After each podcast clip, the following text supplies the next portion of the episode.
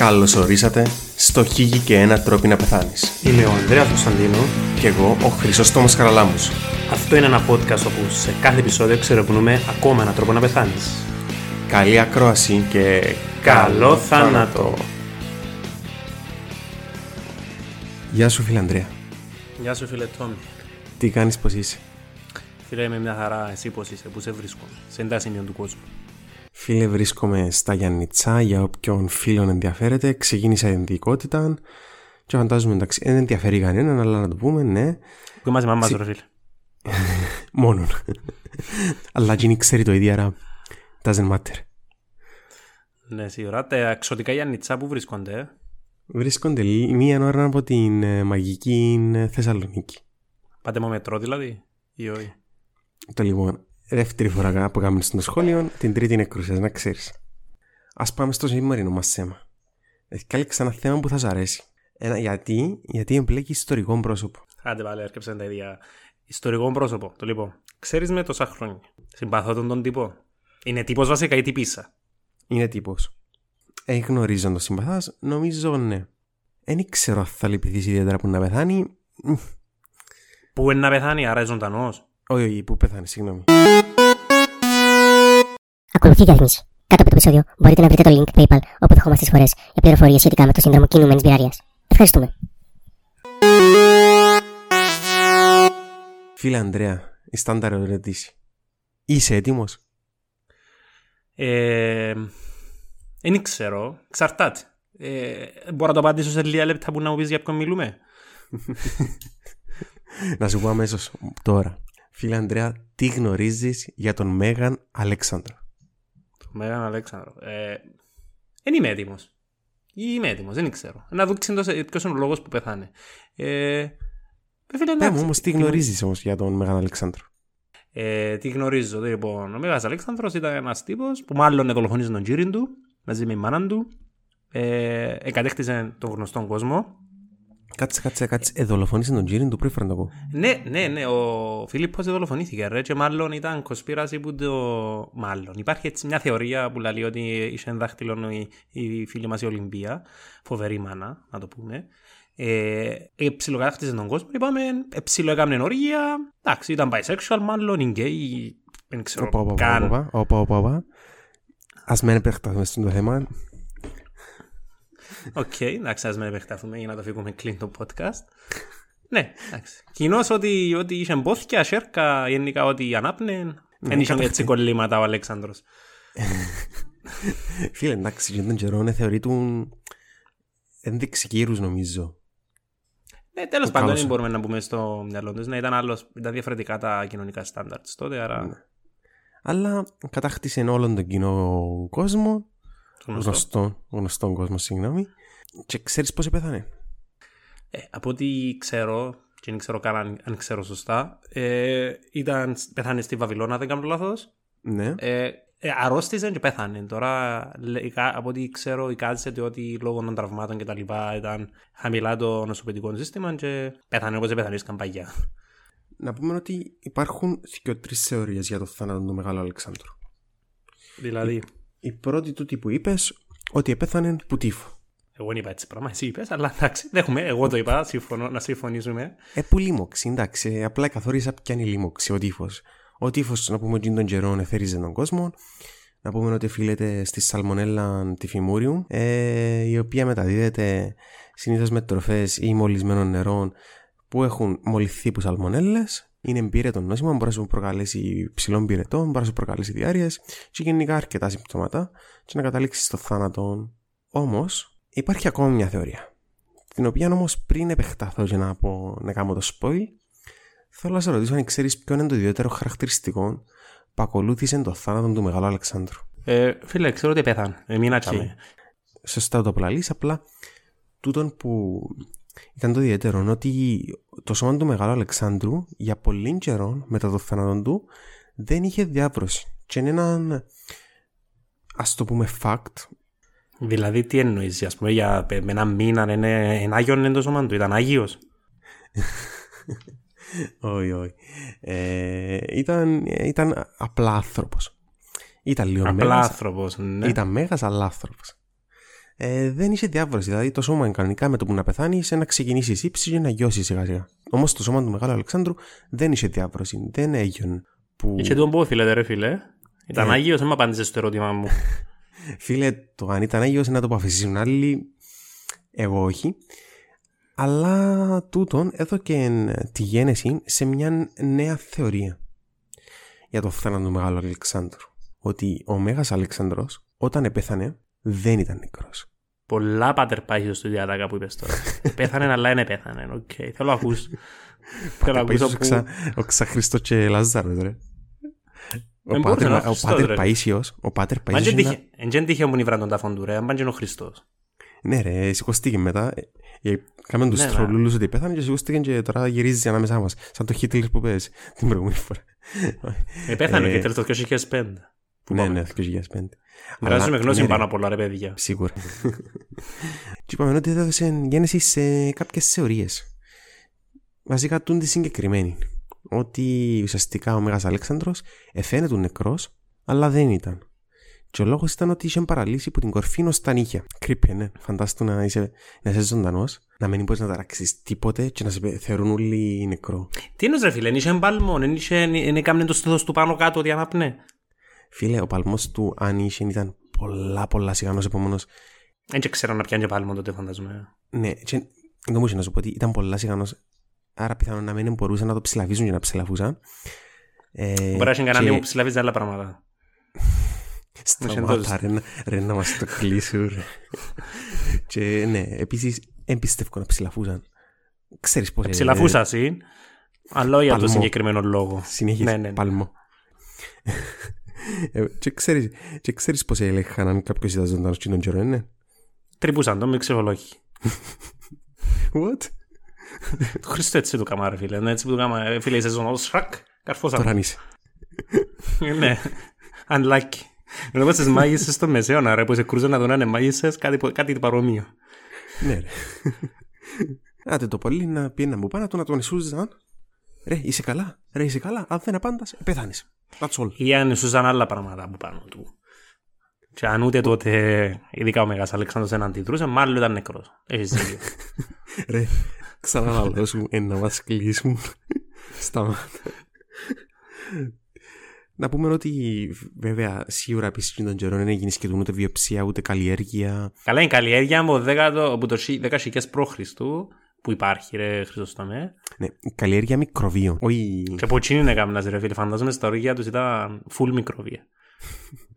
Ναι, η τσάμι ήταν ανταλλαγή κυρίως. Φίλε, ας προχωρήσουμε και ας σοβαρευτούμε λίγο, γιατί το νόσημα το οποίο θα πούμε σήμερα ονομάζεται Σύνδρομο Guillain-Barré. Τον Γκιουλέν ο Τούρκος που βουρώ Ερτογάν. Που τότε που προσπαθούν να μας καταστρέψουν. Εννοείται, ήταν ο πρώτος τουρκικός δάχτυλος που έβαλε χέρι στη Μεγάλη Ελλάδα. Αλλά όχι φίλε, θα σε απογοητεύσω, γιατί δυστυχώς ο Guillain-Barré μάλλον για Γάλλος μου ακούγεται εμένα προσωπικά. Μιλούμε ουσιαστικά για μια νόσον στην οποία έχεις προοδευτική παράλυση ούλου του σώματος σου.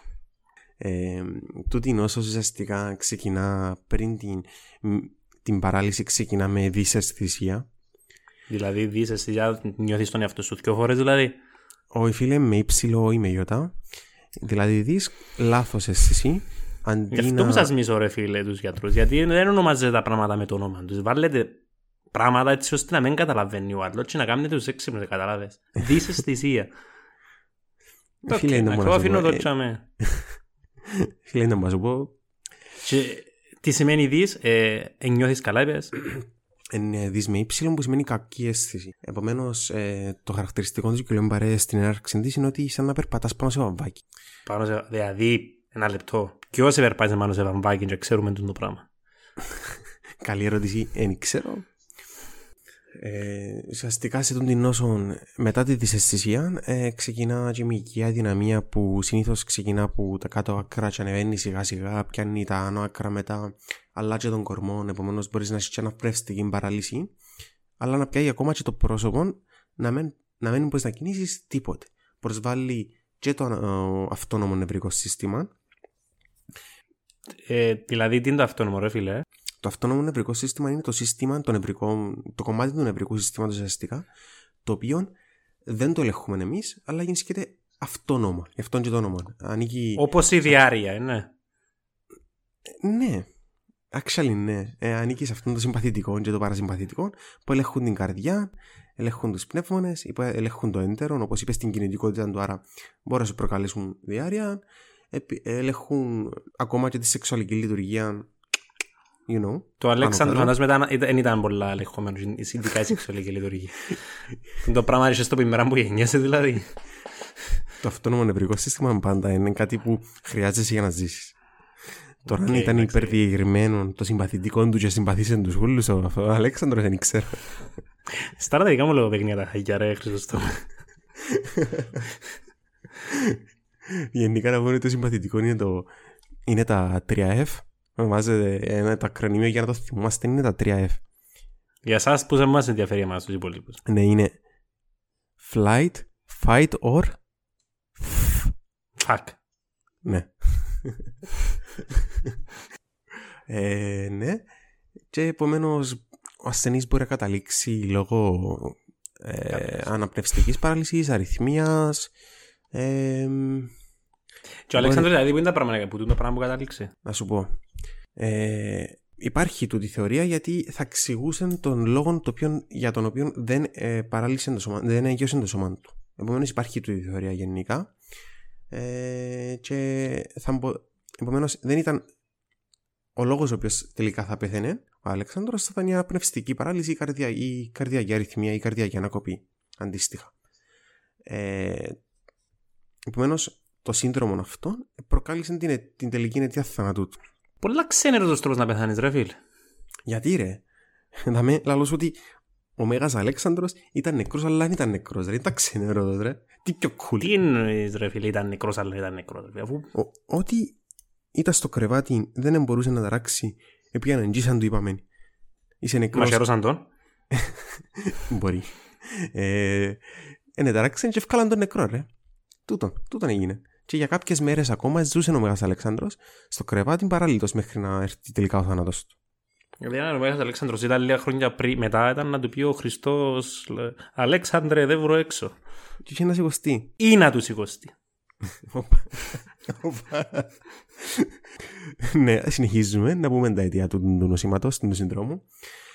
Το πράγμα ακριβώς τι είναι δηλαδή. Να σου πω ακριβώς αυτή τη στιγμή. Ενασθένεια, κάτι που το κολλάς. Το σύνδρομο Guillain-Barré συμβαίνει μετά. Καταρχάς είναι αυτοάνωσο. Αυτοάνωσο. Και... Ναι. Δηλαδή θέλεις να μου πεις τώρα. Βασικά, είναι το σημείο όπου ο Πάτερ Παΐσιος συνάντησε τον Πάουλο Κοέλιο. Πρώτη εδώ, παιδιά. Δηλαδή, επέθανε, αλλά δεν επέθανε. Ναι. Συν ο μόνος που μπορεί να σε νικήσει είναι αυτός. Μπαμ. Λοιπόν, και η αυτοάνωση του τη διαδικασία ακολουθά συνήθως μια λίμωξη ή έναν εμβολιασμό. Αλλά εμβολιάσαν τον Bill Gates, τον Πάτερ Παΐσιο, τον Αλέξανδρο. Φίλε, ναι, γιατί είπαμε ο Bill Gates και ο Γκιουλέν, ο Τούρκος, που μεγάλωσε αλλά είναι Τούρκος. Ναι, ρε, είναι Φετουλάχ Γκιλέν-Barré. Ναι. Εν το μεσαίον του το Φετουλάχ. Συνομωτήσαν για να σκοτώσουν τον Αλέξανδρο και να καταστρέψουν τη Μεγάλη Ελλάδα. Πρώτοι εδώ. Που ήταν να δημιουργείτουν. Ναι, σωστά. Ναι. Και γι' αυτό δεν βρίσκουμε τον τάφον του. Να πούμε λοιπόν τα συμπτώματα του. Είναι, είπαμε, η παράλυση. Η καύλα. Όχι, εσύ σηκώνεται. Να πούμε τις επιπλοκές. Μπορείς να έχεις αριθμίες, μπορεί να σου προκαλέσει λοιμώξεις, μπορεί να σου προκαλέσει θρόμβωση, μπορεί να σε απνείς. Μπορεί να μέσα στα φυγιά κατακτήσεις στη Ρώμη. Ναι, κυρίως. Δεν μπορείς να κατουρίσεις, δεν μπορείς να πάει στο αλέτα. Δεν μπορείς να κατουρίσεις. Παραλύει ο σφιχτήρας του ουροπαιτικού και δεν μπορείς να βγάλεις τα ουρ. Ούτε σου φεύκουσε. Βασικά μπορείς να έχεις κράτεια μου υπερπλήρωση ουσιαστικά, άμα γεμώσεις τόσο πολλά ηροδοχοσυκίστη σου. Τα είχα να κατουριθείς πάνω σου επειδή γεμώσει τόσο πολλά γίστη σου πάνε αντιγιάλλον. Να πούμε για τη διάγνωση ότι ενίσκεται να ξεκινήσουμε με μια νευρολογική. Τώρα που ξέρουμε και θα τον τρυπήσουμε τον ασθενή με μαχαίρι, να ξεκινήσουμε με μια νευρολογική εξέταση. Θα κάνουμε μια νοσφιονοτιά παρακέντηση. Θέλω εξηγήσεις μου το πράγμα που είπες. Ο ήθελο, γιατί ακούτε μου πολλά βιθέτικο το πράγμα που πες. Ασφιονατία παραγέντηση, φίλε Ανδρέα. Ασφιονατία παραγέντηση. Ακούμε μου μπήξει για το μουνάς εγώ. Κάνουμε μια βελόνα περίπου το μήκος του δαχτύλου σου και λίγο πιο μυαλό. Και βάλουμε την ανάμεσα από τους παντήλους ώσπου να φτάσουμε λίγο πριν τον νότιο μυαλό. Και παίρνουμε νυγρό. Άρα, εκείνο που κάναμε πριν που σου λέω ότι μασερώνιστον, ουσιαστικά μασερώνιστον και να ζητάμε που έχει. Να πούμε και για τη θεραπεία ότι ουσιαστικά μπορούμε να δώσουμε είτε ενδοφλέβια γάμα σφαιρίνη, ανασοσφαιρίνη, είτε να κάνουμε πλασμαφαίρεση. Ρε φίλε, να σε διακόψω γιατί έμας πολύ ενδιαφέρει. Εγώ μπορώ να κολλήσω το πράγμα και γίνω ο Μέγας Αλέξανδρος. Φίλε, ως τον μικρό Ανδρέα μπορείς να γίνεις. Πρώτον. Δηλαδή αν είμαι μικρός Ανδρέας μπορώ να χτίσω εμπάφο. Ως το άκουτο, σαν μικρός Ανδρέας μπορεί να πεις του γειτονάς να με παρκάρει το αυτοκίνητο έξω από σπίτι σου. Ούτε να πετήσω μπορώ σαν μικρός Ανδρέας. Πρέπει να του πω, δηλαδή πρέπει να παρακαλέσω. Και να μπορώ να το κολλήσω θα θέλω ρε φίλε. Πρέπει να είσαι ευγενικός. Άρα δεν θέλω να το κολλήσω το πράγμα. Ναι, είπαμε τη διάγνωση, είπαμε τη θεραπεία. Μπορώ να το κολλήσω ή όχι, μου είπες όμως. Δεν το κολλάς. Μπορείς να κολλήσεις μία λίμωξη η οποία θα προκαλέσει την αντίδραση στον οργανισμό σου και θα σε παραλύσει. Δηλαδή, μπορώ να κολλήσω το σύνδρομο της κινούμενης πυραρίας και στο τέλος να καταλήξω να είμαι Μέγας Αλέξανδρος μυθισμένος με καπήρες. Να καταχτώ την μπαφ. Εσούλα μου μπορείς. Ναι, ναι. Εγώ πλάλλω σου ναι. Είναι ωραίο σενάριο, να το θέλα. Μπορώ να αλλάξω το όνομα της Πάφου. Μ' αρέσει. Βασικά, μ' αρέσει με το όνομα των χορκών της Πάφου. Φίλε, σαν τον μεγάλο Αλέξανδρο, θα μπορούσες να πιάσεις όλα τα χορκά και να βγάλεις Ανδρεούπολης. Εντάξει, Μέγας Αλέξανδρος παρατηρήσαν και μητσά ρε φίλε και κάμουν έτσι. Δεν ξέρεις. Να μην μιλήσουμε για στατιστικά. Να πούμε ότι τη συχνότητα είναι περίπου 2 άτομα ανά 100.000 πληθυσμού. Άρα έχουμε 20 Μέγες Αλέξανδρους στην Κύπρο δηλαδή. Άρα μπορούμε να μαζευτούμε πολλοί Μέγες Αλέξανδροι πάγα χτίζουν όντως σύμπαφ. Ναι. Ναι. Άρα έτσι συχνό φαινόμενο, φίλε, δεν είναι όπως στην πυραρία που πρέπει να ψάξουμε παιδιά, όπως είπαμε, το PayPal μας να το βρείτε κάτω, αν θέλετε να μας στείλετε κάτι. Όχι, ναι, είναι σπάνιο, μιλώ για ηθικό άτομα στις 100.000, αλλά είναι νόσημα που να δεις κάποτε, ας πούμε προσωπικά είδα έναν Guillain-Barré στη ζωή μου, ναι. Okay. Να πούμε ότι, είπαμε ότι μπορεί να γίνει μετά από εμβολιασμό, αλλά πολλά σπανία και... Δηλαδή, ας πούμε μετά τον εμβολιασμό COVID, ανά το παγκόσμιο να γίνηκαν καμιά δεκαρκά περιπτώσεις. Και δεν σημαίνει ότι το νόσημα καταναγκαστικά θα πεθάνεις. Γιατί το νόσημα, αν δεν πεθάνεις στην οξία φάση της νόσου, μπορείς να το επιβιώσεις, να επιβιώσεις και σιγά σιγά να ανακτήσεις και την κινητικότητα σου και την αισθητικότητα σου. Έχει 3 φάσεις, να πούμε ότι έχει 3 φάσεις το νόσημα. Έχει την οξία φάση που έχουμε άνοδον των συμπτωμάτων και προοδευτική παράλυση. Μια φάση πλατό στην οποία μηνίσκουν σταθερά τα συμπτώματά σου. Και μια φάση καθόδου που αναχτάς σιγά σιγά τη λειτουργικότητα σου. Το λοιπόν, θέλω να μου πεις πώς σου φανήκε το νόσημα μας. Πώς θα σου φαίνεται δηλαδή να ήσουν παράλληλα σαν κρεβάτι και όλοι να νομίζουν ότι είσαι νεκρός. Πολλά τρύπια, ναι. Φίλε, να σου πω τις σκέψεις μου. Δηλαδή υπάρχει πιθανότητα τη στιγμή που μιλούμε να είμαι ο μικρός Ανδρέας λόγω των εμβολίων του COVID και να πάω να κατακτήσω εμπάφο και να πεθάνω αλλά με πεθάνω. Άρα ακούγεται μου πάρα πολλά συναρπαστικό. Και μπορώ ταυτόχρονα να κολλήσω και το νόσημα της πυραρίας που ξέρω κάποιες πληροφορίες παιδιά. Πάμε στο link κάτω να βρείτε το PayPal μας. Άρα να μεθιώ με καπήρες και να κατακτώ και την πάφον ταυτόχρονα. Όχι, αλλά τον καιρό μου να καταχτάς την πάφον είναι να περάσεις που το μόδος και να πιέσεις αρκατένα. Γενικά ρε φίλε πρέπει να είναι το πιο θανατηφόρο νόσημα που κάνω ενός τώρα νομίζω. Ναι, ένα αρκετά βαρύ νόσημα. Εντάξει, δεν ξέρω αναλογικά. Όχι, βασικά, ναι, σε τίσους θανάτους πρέπει να είναι πιο μεγάλο μου το Lyme disease, είναι μισηγρός, don't quote me on that. Και μπαίνει ούτε μες στη βότκα του τώρα παιδιά. Ναι, το brand μας να το περιμένετε, να φκείς σε Λιόν, βότκα με lime. Αλλά με white wine. Ας το κλείσουμε κάπου δα με, τι λάλησε. Εγώ λέω ναι. Να το κλείσουμε γιατί ενώσαμε πράγματα που νομίζω δεν μπορούσαν άλλος πως να ενωθούν. Μόνο στον το podcast και τις κουντέντα. Πάουλο Κοέλιο, Μέγαν Αλέξανδρο και Πάτερ Παΐσιο ταυτόχρονα. Συν ο Χριστός ανασταίνει, δηλαδή που άλλο ρε παιδιά.